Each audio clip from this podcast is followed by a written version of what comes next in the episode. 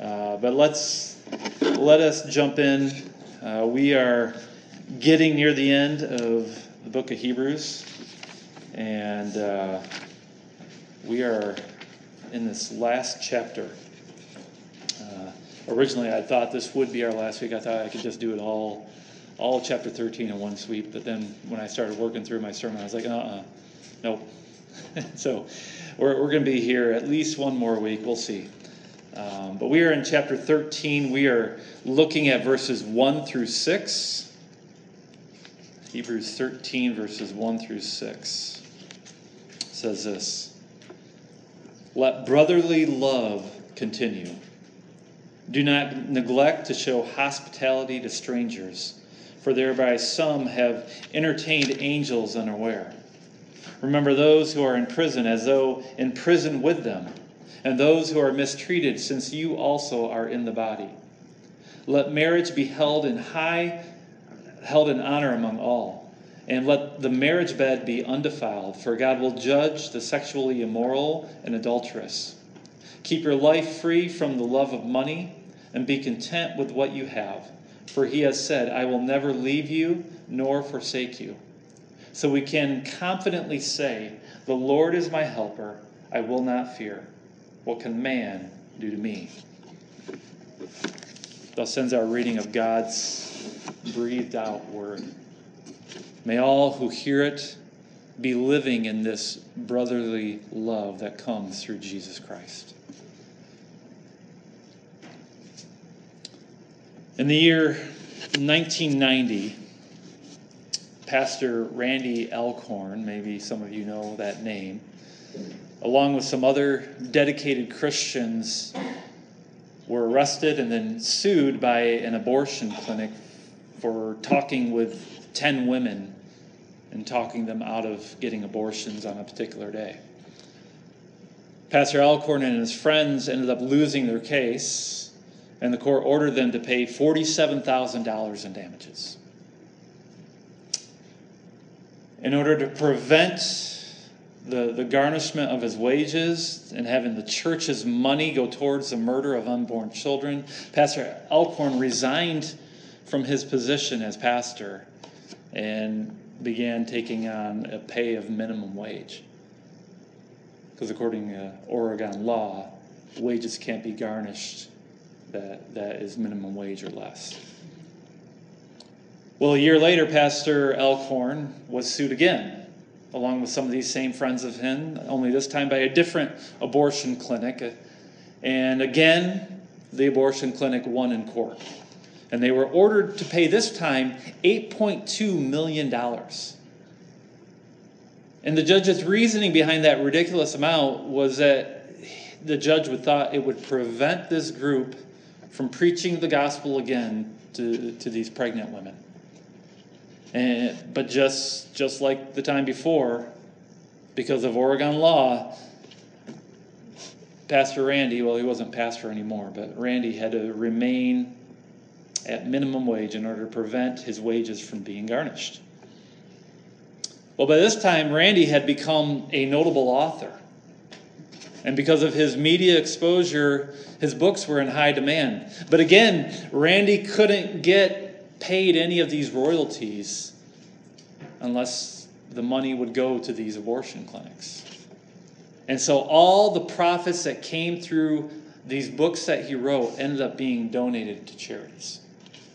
And, and for the next 20 years, actually, until the enforcement ran its course, Randy Alcorn remained being paid minimum wage. We have now reached the, the last chapter of this amazing yet challenging letter entitled Hebrews. And while we won't finish today, we, we should never, nevertheless begin starting to think about what we've learned from this letter. We should try to ponder and look back on all the lessons that God has taught us. And as we look at our verses for today, we should keep in mind why this letter was written in the first place. It was written to encourage a church, a church that was going through rough, rough times. This was the body of Christ that was being persecuted because of their faith in Jesus Christ. And as a result, some of the members, if you, if you recall, some of the members had renounced Christ altogether. They, they had gone back to their Jewish roots, thinking that that would keep them safe. And yet, in doing so, they had actually placed themselves in a, themselves in a greater danger and in an eternal danger. For they had rejected the Son of God, the very one who had proven to be better than anything that their Jewish roots had to offer. For this Jesus, he was the only one who could forgive them of their sins. He was the only one who could rescue them from the, from the judgment that is to come. And no more did we see this in our, than in our text from last week when, when we saw those two mountains. Remember, there was, there was Mount Sinai, the, the mountain that was engulfed in darkness and gloom, and, and as well as a smoldering fire, where the old covenant law, the uh, old covenant law was, was given, was given by the booming voice of the Lord, by this unapproachable God. And then there was Mount Zion, right? The, the unshakable kingdom. The, where, where the new covenant established by the blood of Jesus, this blood that speaks a better word, a, a word of welcome. And it is this mountain that is of utmost importance because a judgment is coming a, a shaking that will tremble the nation and will cause all those who have turned their backs on Christ to be utterly ruined. For our God is a consuming fire. That's why Mount Zion is so, so important. Because it is that unshakable kingdom. And all this leads us to today and the beginning of this final chapter in the book of Hebrews. A chapter where our author gives to his reader some final commands, some final instructions. It's actually in this chapter where we, we where we, it feels less like a sermon and more like a letter now. Let's, let's look at how he starts off. Look at, look at verse 1 says this: "Let brotherly love continue." Let brotherly love continue. The, the Greek word that is used here, I don't know if you know the Greek language at all, but there's uh, four different words that they use for love. And the, and the Greek word that's used here for love is Philadelphia. Heard of it before? Got a city, right?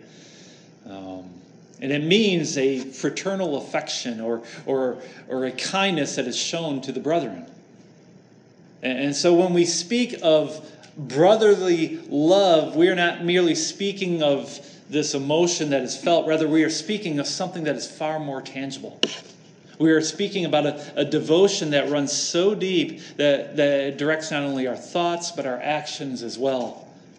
You see, this concept of brotherhood was a concept that the Israelites had in the Old Testament. That, that, that if you were a child of Jacob, that if, that, that if you were of Jewish descent, then you were a brother. And as a brother, you would be loved. You'd be looked after. You'd be cared for in your time of need. But the question now arose who is my brother, right? Do you remember uh, one, one of the religious leaders asked Jesus that question Who is my brother? And Jesus gave the parable of the Good Samaritan, right? Um, you see, now that Christ has come, and now that salvation has been given to the Gentiles, are we supposed to treat them as brothers as well? Do all who believe in Jesus, are they our brothers now? Our author of Hebrews says this let brotherly love continue. Let not this good thing that we once had die away simply because the kingdom has expanded. And so you are to look out for one another. You are to care for one another. You are to respect one another and have one another's back. And this is what we'll see as we go through this text ways that we can continue in brotherly love. For in our next four verses, we will see four commandments to this church concerning brotherly love. It, it, it, to give you a brief outline, in verse, verse 2, we, we see this challenge to demonstrate hospitality to strangers.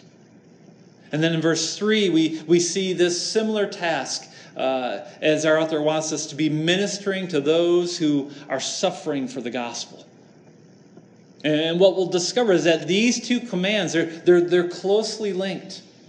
For they demonstrate how we are to treat one another even when it is difficult to do so. These are outward expressions of brotherly love. And then in verses 4 and 5, we'll find two more commands that that are akin to one another. There is fidelity in our marriages, as well as contentment in what God has given to us in this life. Again, they're closely related as they both deal with the inward temptations that can arise as life gets difficult to manage. You see, our author, he, he chose these two vices not only because they were common to man, but, be, but because they can become a, a snare to us when life gets tough. And so today we, we're going to look at these four commands, showing us four ways to demonstrate brotherly love towards one another. So let's take a closer look at each one, starting with hospitality. Look at, look at verse 2. Do not neglect to show hospitality to strangers, for thereby some have entertained angels unaware. Now, in the first century, hospitality was crucial to the Christian church. You see, not only was it expensive for someone to stay at an inn, but, but those establishments, they carried with them bad reputations. Only certain people went to the inns, if you know what I mean. Therefore, it was, it was commonplace, not just in the Christian world, but, but in the broader context of the Roman Empire, for, for kind citizens to, to take people into their homes who were traveling through their city. And for first century Christians, this was especially important as, as the church was being established. For there were many traveling missionaries, as well as apostles who, who were going from town to town, and they needed to be cared for as they served the church. And yet, showing such hospitality could come at a cost. We see examples of this in the book of Acts. Look at, look at Acts 17, verses 1 through 9. It says this. Now, when they had passed through Amphipolis and Apollonia, they, they came to Thessalonica, where there was a synagogue of the Jews. And Paul went in as was his custom, and on three Sabbath days he reasoned with them from the Scriptures, explaining and proving that it was necessary for the Christ to suffer and to rise from the dead, and saying, This Jesus who I proclaim to you is the Christ. And some of them were persuaded and joined Paul and Silas, as did a great many of the devout Greeks, and not a few of the leading women. But the Jews were jealous, and taking some wicked men of the rabble, they formed a mob, set the city in an uproar, and attacked the house of Jason, seeking to bring them out to the crowd. But when they could not find them, they dragged Jason and some of his brothers before the city authorities, shouting, these men who have turned the world upside down have come here also, and Jason has received them. And they are all acting against the decrees of Caesar, saying that there is another king, Jesus. And the people and the city authorities were disturbed when they heard these things. And when they had taken money as security from Jason and the rest, they let them go. What we see in this story is what could possibly happen to those who showed hospitality to an apostle of Jesus Christ. what happened to Jason. He got dragged from his home, publicly shamed, and then fined. And now our author in the book of Hebrews is encouraging such practices. Why? What does he say? Because when you do such things, not only are you, are you serving your fellow brother, but you are serving Christ as well. Thereby, some have entertained angels unawares. This is a reference to the, to the story of Lot. If you know his story, when, when he was living in Sodom and Gomorrah, he showed hospitality to two angels. And, because he showed such hospitality, because he was merciful to these two strangers, God chose to rescue both Lot and his family, rescue them from the destruction of those cities. But it's not just hospitality that demonstrates brotherly love, but it's also ministering to those who, who suffer for the gospel. Look at, look at verse 3. Remember those who are in prison as though in prison with them, and those who are mistreated, since you also are in the body. Now, we've talked about this before, have we not? That, that to be in prison in these ancient times was, was tantamount to, be, to being put to death unless you had friends on the outside. For there was no food provided in these prisons, no doctor that would come and take care of your needs should you get sick. The nights would be, would be damp, would be cold. And unless you were well clothed or, or had a covering, you would be suffering. And this is why our author wants his hearers to remember these men, to remember those who were in chains for Christ. He, he wanted the church to, to, to care for these people as, a, as if they themselves were in prison with them. But such kindness was not just for those in prison, but for everyone within the church who, who takes upon suffering for Christ's sake. They were to minister to those who were being persecuted as well. They were to be there for them, for them in their, in their time of need, demonstrating this brotherly love. And, and look at the reasoning that our author gives because, because you also are in the body. You also are in the body. when it comes to the church of Jesus Christ, this metaphor of, of a body is one that the Bible uses so often, right? And, and it's meant to communicate this type of unity that, that, that we have as brothers and sisters in Christ. It's saying that we should be so closely knit together that when one thread gets snagged, it has an impact on all the other threads. Look what the Apostle Paul has to say. He has this famous passage in the book of Corinthians concerning the body of Christ. Look at 1 Corinthians chapter 12. Look at verses 21 through 26. The eye cannot say to the hand, I have no need of you, nor again the head to the feet, I have no need of you. On the contrary, the parts of the body that seem to be weaker are indispensable. And on those parts of the body that we think less honorable, we bestow the greater honor.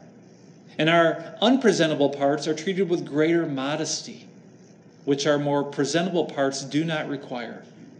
But God has so composed the body, giving greater honor to the part that lacked it, that there may be no division in the body, but that the members may have the same care for one another. If one member suffers, all suffer together. If one member is honored, all rejoice together. And so, when a brother or sister is suffering for Jesus Christ, we should be suffering right alongside them. It's as if every meal they miss causes us to hunger. Every time they, they shiver from, from a cold night in prison, it, it should send chills into our own bodies. Every strike, every blow that they receive because they will not deny Jesus should be sending sharp shooting pains into our own backs. And so, what we see in, in our passage today, what our, what our author is asking of this congregation and, and is asking of us, is that we risk our own comforts, our own well being, in order to stand side by side with our fellow brothers and sisters in Christ. But it's not just how we treat one another when under duress, but it's also the temptations that will inevitably come when hard times hit. Look at verse 4. Let marriage be held in honor among all, and let the marriage bed be undefiled, for God will judge the sexually immoral and adulterous. You got to love the wording of our author here. He, he isn't just tearing down sexual sin and adultery, but he is lifting high marriage. Let marriage be held in honor among all. Listen, marriage is not a matter that we should treat lightly. Rather, it is to be esteemed by God's people. It is to be cherished. It is to be loved. And that's because it was established by God for God's glory. In fact, it is a reflection of the gospel. That's how the Apostle Paul speaks of it. It is this picture of the intimate relationship that God has with his people. Just as the husband is the head of the wife, so Christ is the head of the church. And yet, in order to, to, to keep the marriage bed undefiled, it, it requires restraint restraint from the temptations of this world. And yet, often these temptations can grow quite strong, particularly when life becomes difficult. Am I right? You see, in, in the Greco Roman world, many viewed marital fidelity as unreasonable. In fact, among the Roman elite, it was, it was pretty much expected that men would take upon a mis- mistress or two. And, and what this did to these Christian men is it, is it added a lot of pressure. Pressure because adultery was the acceptable practice of their day. It was accepted by their neighbors. And when a sin becomes acceptable in a society, suddenly that sin doesn't seem as heinous as it once did. This is what we talked about in our morning Bible study, is it not? Why do people try to get people, other people, to do the same sins that they do? Because if it, becomes acceptable, if it's an acceptable practice, suddenly I don't feel the guilt I once felt. Right? Now imagine living in a time when, because of your faith, because of your, your, your, your claim that Jesus Christ is King, you're experiencing great hardship. You were suffering. And now imagine how much more would be that temptation to run after these sinful pleasures when society at large was actually applauding these pleasures. Where you could just forget uh, about your troubles if you just run into the arms of that mistress. How many of you have ever excused sin because you've told yourself that life is just too unfair and that you deserve some type of happiness? Where you knew that, that what you're doing was wrong, yet you decided to do it anyways because it, it would at least get your mind off your other troubles. I mean, after all, is what I'm doing really that bad? Everybody else is doing it, so why shouldn't I? What our, what our author is telling us here is that such thinking is not okay with God. Let, let marriage be held in honor among all, and let the marriage bed be undefiled. In other words, don't act like your pagan neighbors. And don't think the way that society wants you to think, minimizing the commands of God. For God will judge the sexually immoral and adulterous. Now, now, there are two ways that the marriage bed is defiled. And we've already talked about the one adultery, right? When you betray your vows and cheat on your spouse.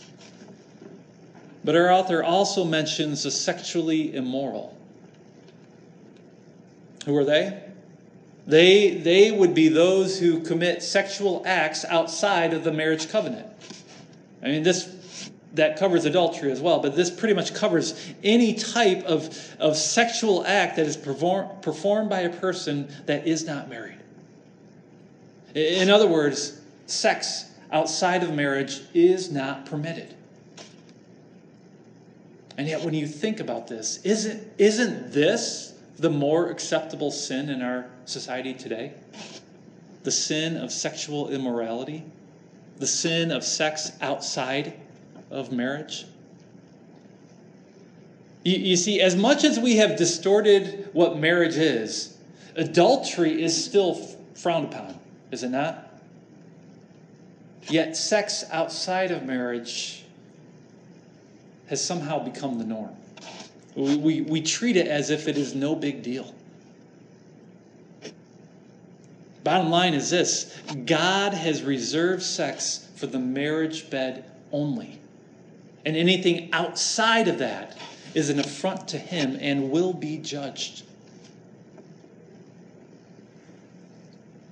But the question must be asked why do we do this? Why do we defile the, the marriage bed when we don't have to? I think it is because deep down, we don't trust God.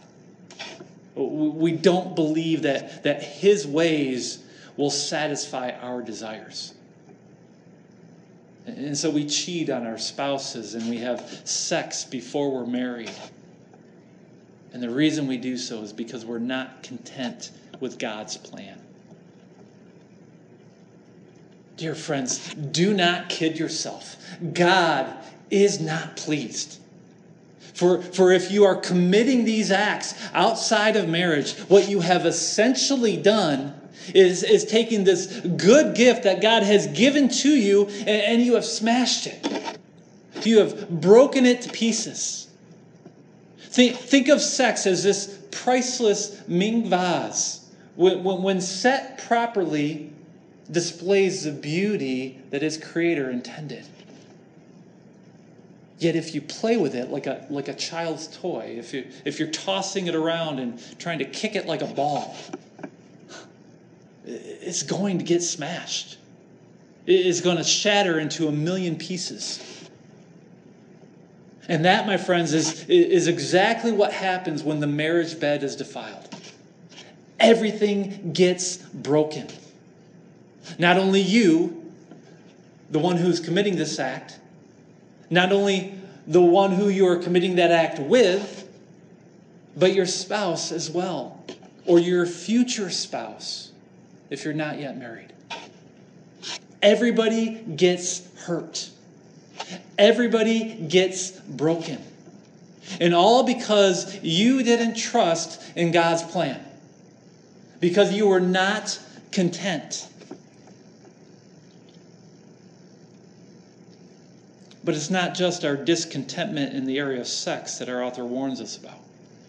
For there is also this temptation to be discontent with what you own. Look at verse 5. Keep your life free from the love of money and be content with what you have. For he has said, I will never leave you nor forsake you. Now, if you remember, one of the ways that this early church was being persecuted was through the plundering of their property. This is what we read about back in chapter 10. Look at, look at chapter 10, verse 34. For you had compassion on those in prison, and you joyfully accepted the plundering of your property, since you knew that you yourselves had a better possession and an abiding one. Many of these people in this church had their worldly possessions ripped away from them, all for the name of Jesus Christ. And so you can see how easy it would have been for them to develop a love for money, to have that security that comes from having wealth. And again, this is an issue of contentment. Today, we live in a commercialized society, do we not? And so every day we are inundated with reasons to not be content. I mean, think about the tasks of an advertiser. And what is their job? Their job is to get you to buy things that you do not need. They, they, they, so they tell you that, that your life is incomplete unless you buy their stuff.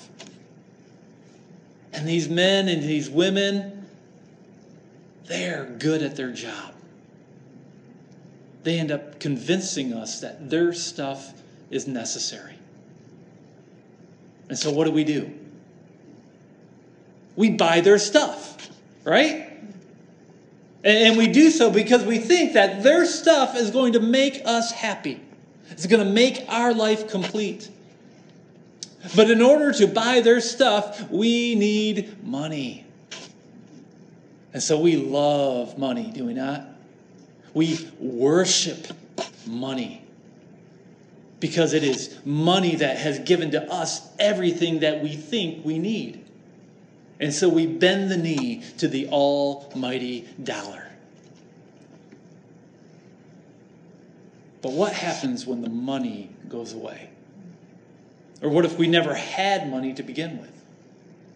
For, for many of us, being poor can drive us to become bitter. And we're bitter because the world keeps telling us that we can't be happy unless we have their stuff. And we can't get their stuff because we don't have the money. And so suddenly our happiness seems out of reach and we become discontent. But why? Why are we discontent? Why are we so unhappy? It's for the same reason when we talked about sexual sin because we don't trust God. We don't believe that, that He will take care of us or that we can find joy in Him alone. Listen to this quote from C.S. Lewis He who has God and everything has no more than he who has God alone. I think there's some wisdom to those words. You see, I, I have become convinced that if persecution is going to start here in the States, it's going to begin with our love of money. I mean, that's what they did to, to Pastor Alcorn, is it not? They, they wanted to take him for all he's worth. They, they, they tried to break him by attacking his wallet. And that's what they'll do to us if they get the chance. They'll, they'll push against, against our greed and threaten to take away our stuff, to, to take away our possessions, because that's what we value the most. And so they'll threaten your job, they'll threaten your bank account, they'll threaten to take away your property. And as a Christian, you need to prepare yourself Prepare yourself to be able to lose such things. Listen, if you don't love Christ more than you love your possessions, then, then you will break. For, for the only way that you can stand strong, the, the only way that you can resist the pressure that will come, is if you find contentment in God alone. If you are like the Apostle Paul, who said this I know how to be brought low, and I know how to abound. In any and every circumstance, I have learned the secret of facing plenty and hunger, abundance and need. And what is the secret? Verse 13 I can do all things through him who strengthens me. You see, no matter what circumstance Paul found himself in, he was content. And he found that contentment in his Lord and Savior, Jesus Christ. Christ was his treasure. And it was Christ who carried him through the roughest of times. Let me ask you are you content with where God has you? Will your contentment change if your circumstances change? In other words, do you have a love for money or do you have a love for God? This is what Jesus talked about in his Sermon on the Mount. Look at Matthew chapter 6, verse 24. Jesus says this No one can serve two masters, for either he will hate the one and love the other, or he'll be devoted to the one and despise the other. You cannot serve God and money.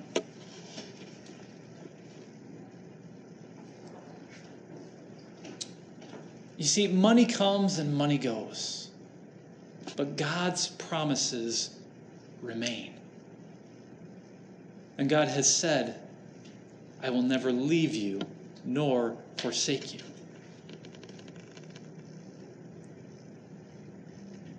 If you look to this God, this God who will always be on your side, then, then my friends, you will never, you will never be discontent. That's his promise. Look, look at our last verse. Look at verse 6. So we can confidently say, The Lord is my helper. I will not fear. What can man do to me? Pastor Alcorn put his trust in the Lord, and the Lord taught him it was a rough lesson, but he taught him what it means to be content in all circumstances. And now, even today, the, the, the profits from his book, they still go to charities, even though they no longer have to. Randy, he, he has now given away far more than that $8.2 million. In fact, he had reached that figure over three years ago. And that's just it. When, when you put your trust in God alone, then you are able to show a brotherly love through even the most trying of circumstances.